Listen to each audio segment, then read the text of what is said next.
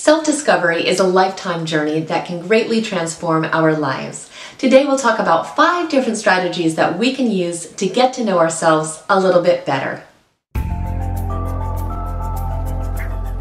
Welcome back. For those of you who don't know me, my name is Nina and I'm a life coach that specializes in personal development. Here at this channel, we talk about everything having to do with our emotional well-being, understanding our own psychology, and living our best life possible. So if you aren't already a subscriber, please take a moment and become one. We definitely want you to stay connected.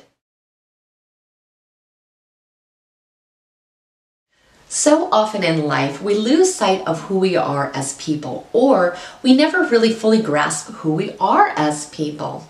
So when this happens, we start to feel that we're almost portraying a role in life. We're not being our authentic selves, or we may feel that we are living the life that someone else wants us to lead.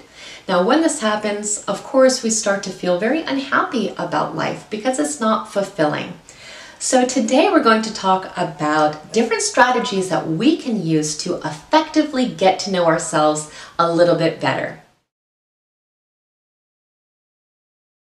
The first thing that we can do is to take time to journal. So what we can do here is really kind of dump out our brain on paper from day to day. This is something I definitely practice myself every single day. And this just provides us with an opportunity to really express what we're feeling, what we're thinking, what our future goals might be. And then it's a wonderful practice to sit down and later read and analyze what we wrote because oftentimes it's very surprising. We can be shocked at what our subconscious is telling us when we write out these things on the page.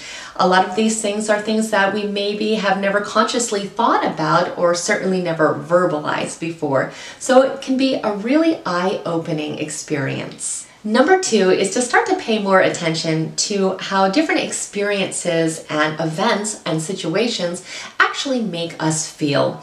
So, a lot of times that's something that we kind of don't put a lot of focus on. We go through life so quickly that we don't have an awareness of how it is affecting us internally. So, paying more attention to how things really do make us feel can show us the contrast of what we want in our life and what we don't want in our life. The third thing that we can do is to ask ourselves the big questions, the really big questions, such as who am I? What do I value? What am I afraid of? What brings me joy? What do I want to happen to me in the future? Again, so often we get caught up in our daily life, which is oftentimes very, very chaotic and filled with a lot of mental clutter. So we don't focus on these questions that can provide us with so much useful information about who we really are as people. The fourth thing that you can do is very effortless, and that is to take a personality test, or better yet, take multiple personality tests. This is something that I certainly do every single year, if not more frequently than that. And my favorite one is the Myers Briggs personality test. And you can find that at 16personalities.com. Now, if you answer the questions honestly, you should be able to get a pretty good analysis of your personality type, which is really fun to do and certainly very insightful.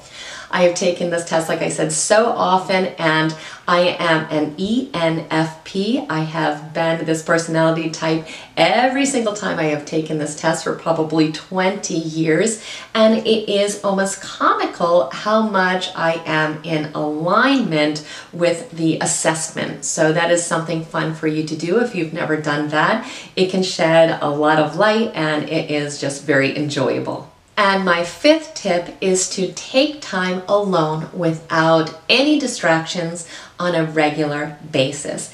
And I know our modern lives are so busy that it's often very difficult to find that time to yourself, but it is so necessary to really getting to know yourself better and also in practicing self love and self care. So, really providing yourself with that opportunity to just be alone, be alone with your thoughts, is going to give you a much better perspective on what is, again, important to you, what you value, and how you're really feeling from day to day.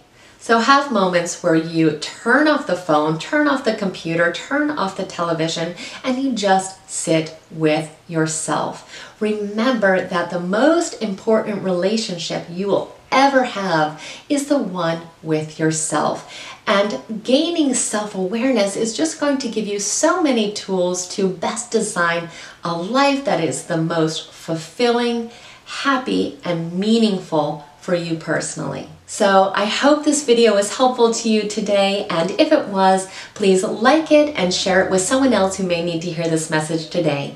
Also, again, if you aren't already a subscriber, please take a moment and become one. We definitely want you to stay connected. And I thank you so much for spending time with me today. Have an absolutely amazing day.